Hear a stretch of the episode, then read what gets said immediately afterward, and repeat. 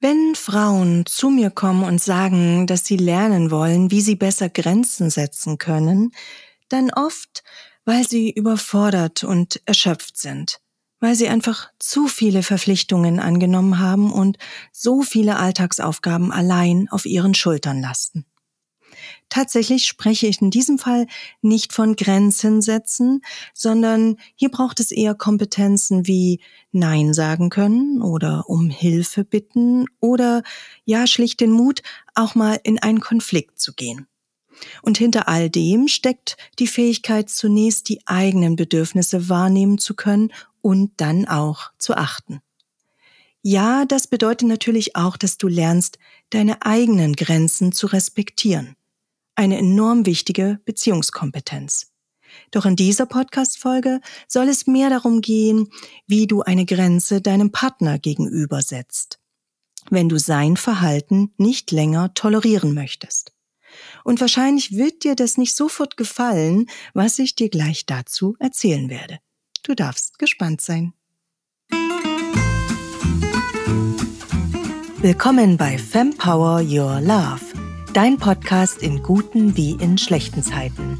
Ich bin Katrin Mähler und hier findest du Strategien und Mindset, um das volle Potenzial deiner Partnerschaft zu entfalten. Lass uns loslegen. Ich möchte heute mal mit dem Irrglauben aufräumen, dass Grenzen setzen gegenüber deinem Partner bedeutet, dass er eine von dir definierte Grenze nicht mehr überschreiten darf, also ein bestimmtes Verhalten nicht mehr zeigen soll. Zum Beispiel könnte eine vermeintliche Grenze für dich sein, dass du nicht möchtest, dass dein Partner in eurem Haus raucht. Oder du möchtest nicht, dass er dich anschreit. Wenn du diese Erwartung deinem Partner mitteilst und mir aber auch nicht, dann setzt du damit noch keine wirkliche Grenze. Zu sagen, ich möchte nicht, dass du im Haus rauchst oder du sollst mich nicht so anschreien, reicht hierfür nicht aus. Du sagst nur, was du nicht möchtest und was du stattdessen erwartest. Du äußerst also eine Bitte, die hier manchmal auch wie eine Forderung rüberkommt, ein bestimmtes Verhalten nicht mehr zu zeigen. In den meisten Fällen ist das in einer funktionierenden Beziehung natürlich ausreichend. Dein Partner wird deine so ausgedrückte Grenze respektieren, wenn du ihm diese so aufzeigst und ihm darum bittest dir zuliebe, weil er dich und deine Bedürfnisse achten möchte. Tatsächlich erlebe ich in meiner Arbeit oft, dass sich Frauen über ein Verhalten ihres Partners beschweren, aber ihn nie wirklich klar darum gebeten haben, dieses Verhalten zukünftig zu unterlassen. Oder auch nie ein klares Nein geäußert haben. Stattdessen übergehst du vielleicht deine Bedürfnisse, unterdrückst dann vielleicht vergrollt deinen Ärger und lässt ihn auch mal wutentbrannt raus. Aber meist, wie gesagt, ohne klare Bitte um eine Verhaltensänderung und ohne ein klares Nein. Mit einer klaren Bitte würde ich also immer beginnen, wenn dein Partner sein Verhalten ändern sollte. Zur Not auch mehrmals. Kann ja sein, dass er es vergessen hatte. Fakt ist aber, auch wenn du eine Bitte formulierst, kann dein Partner immer noch tun und lassen, was er will. Er muss deiner Erwartung jetzt nicht folgen. Er ist ein freier, erwachsener Mensch. Wie willst du denn theoretisch verhindern, dass er sich dennoch eine Zigarette im Haus anzündet oder dich anschreit? Du kannst nicht kontrollieren, was er tut oder sagt. So viel Macht hast du nicht. Und ja, ich weiß, das kann sehr frustrierend sein. Das zu akzeptieren ist eine der schwersten Aufgaben in Beziehungen. Was kannst du nun tun, wenn deine Bitte nicht greift? Bei kleinen Ärgernissen des Alltags empfehle ich dir tatsächlich eher, sein Verhalten zu tolerieren und zu akzeptieren und stattdessen an deiner Gelassenheit diesbezüglich zu arbeiten. Das ist prinzipiell nicht schwer und erfordert nur ein paar kleine Mindshifts in deinem Denken. Dafür habe ich dir übrigens drei Powerfragen zusammengestellt, die dir helfen werden, gelassener im Beziehungsalltag zu werden. Lade sie dir gleich für 0 Euro herunter, hüpf so auf meine E-Mail-Liste und erhalte weitere Beziehungsimpulse in dein E-Mail-Postfach. Den Link zu den Powerfragen, den findest du in der Beschreibung. Das klingt jetzt zwar widersprüchlich, aber Gelassenheit und Akzeptanz sind ein entscheidender Schlüssel zur Veränderung. Und so manch eine Frau erkennt irgendwann begeistert, dass wenn sie so ihren inneren Widerstand gegenüber einem bestimmten Verhalten ihres Partners fallen gelassen hat, er sich plötzlich doch ihrer Bitte entsprechend verhält. Das scheint dann fast wie Magie, ist aber reine Psychologie. Das echte Grenzen setzen 2.0, wie ich es dir gleich vorstelle, würde ich dir dagegen empfehlen, nicht überzustrapazieren. Es ist ein eher ja hartes Vorgehen und sollte erst dann angewandt werden, wenn du mit einer klaren Bitte, einem klaren Nein oder einem Konfliktgespräch nicht weiterkommst und dir aber eine Veränderung zu wichtig ist, um dich dann in bloßer Akzeptanz und Gelassenheit zu üben. Stell dir folgendes Bild dazu vor.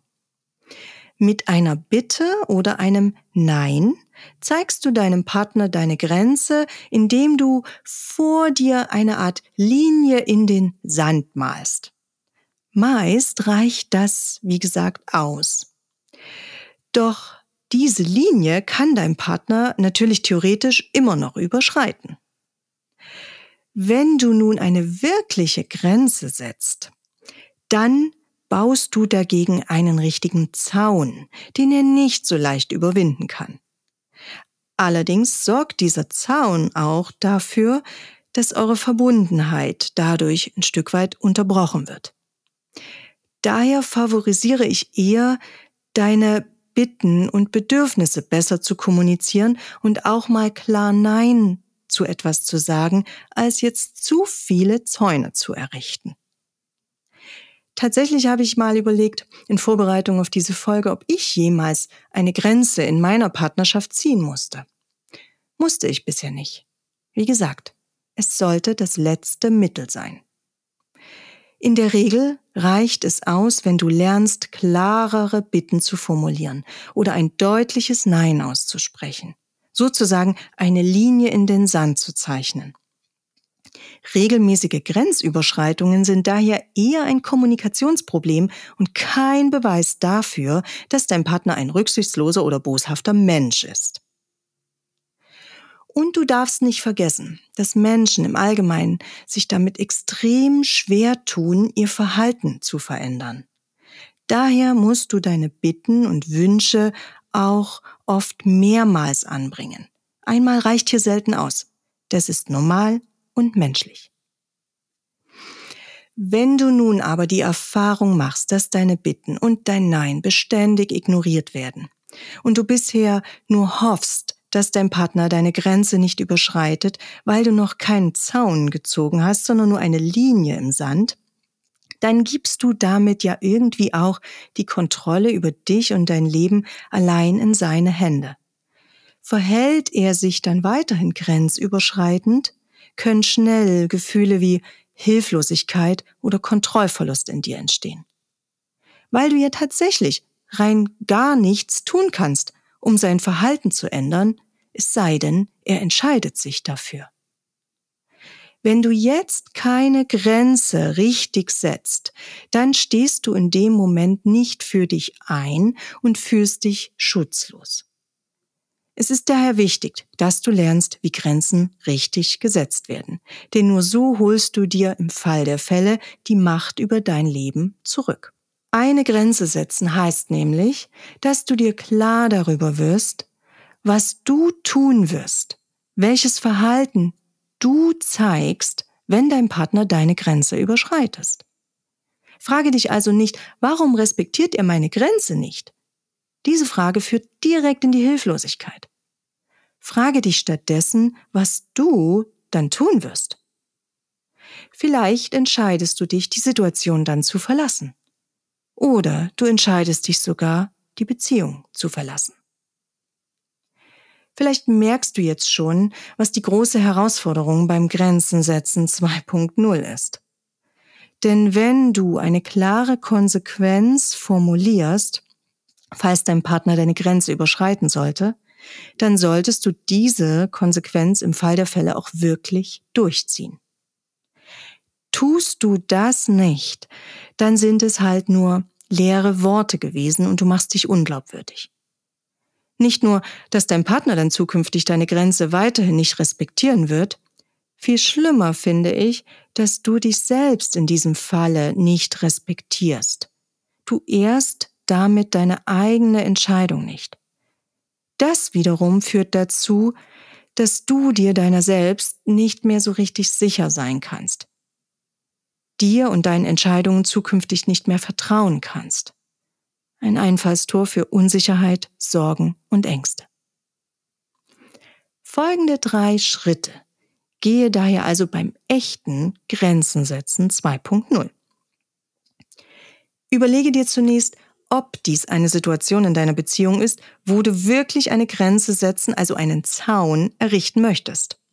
Prüfe nochmal, ob es nicht besser wäre, eine Bitte oder ein klares Nein zu kommunizieren, um deine Bedürfnisse zu achten. Eine Bitte oder ein klares Nein funktioniert nicht? Okay. Dann formuliere im zweiten Schritt deine Grenze. Zunächst nur für dich. Was wirst du tun, wenn dein Partner deine Grenze überschreitet. Die Formulierung lautet in etwa so. Wenn mein Partner dies oder das tut, dann mache ich Folgendes. Punkt, Punkt, Punkt. Zum Beispiel. Wenn mein Partner mich das nächste Mal anschreit, dann bitte ich ihn zunächst ruhiger zu sprechen. Falls er dennoch weiterschreit, verlasse ich den Raum. Beachte, dass du hier nur festlegst, was du in der Situation tun wirst, nicht dein Partner. Ja, er kann weiterschreien. Und wichtig, prüfe, ob du wirklich gewillt bist, dein Verhalten durchzuziehen. Bist du wirklich bereit, im Ernstfall die Beziehung zu beenden, falls das deine formulierte Konsequenz ist? Nein? Dann ist das nicht die Konsequenz, die du wählen solltest. Im dritten Schritt teilst du deine formulierte Grenze dann deinem Partner mit, und zwar bevor es zur nächsten Grenzüberschreitung kommt. Also im Idealfall, wenn ihr beide halbwegs entspannt seid und wenn er bereit ist, mit dir darüber zu kommunizieren. Du könntest zu ihm sagen, du Schatz, ich möchte gerne etwas loswerden, was mich schon länger beschäftigt. Wann hättest du mal ein offenes Ohr für mich? Heute Abend vielleicht? Sind dann diese drei Schritte erfolgt, heißt es nur noch durchziehen. Ich weiß, das ist alles leichter gesagt als getan. Und wenn du dabei Unterstützung benötigst, melde dich gern bei mir. Als Beziehungscoach stehe ich dir hier gern eins zu eins zur Seite. Und gemeinsam formulieren wir bei Bedarf auch deine persönliche Grenze. Das war's von mir für heute. Bis demnächst. In Liebe, deine Katrin. So, diese Folge ist nun vorbei. Wenn du Lust auf mehr hast, dann schau auch gerne auf meinem Instagram-Account vorbei, at inliebekatrin. Und wenn du dir ein paar Minuten Zeit nimmst, diesem Podcast eine positive Bewertung und Rezension zu hinterlassen, würde mir das so viel bedeuten. Es hilft natürlich, den Podcast bekannter zu machen, sodass noch mehr Frauen davon profitieren können. Denn die Welt braucht mehr starke und liebende Frauen wie uns. Bis zum nächsten Mal.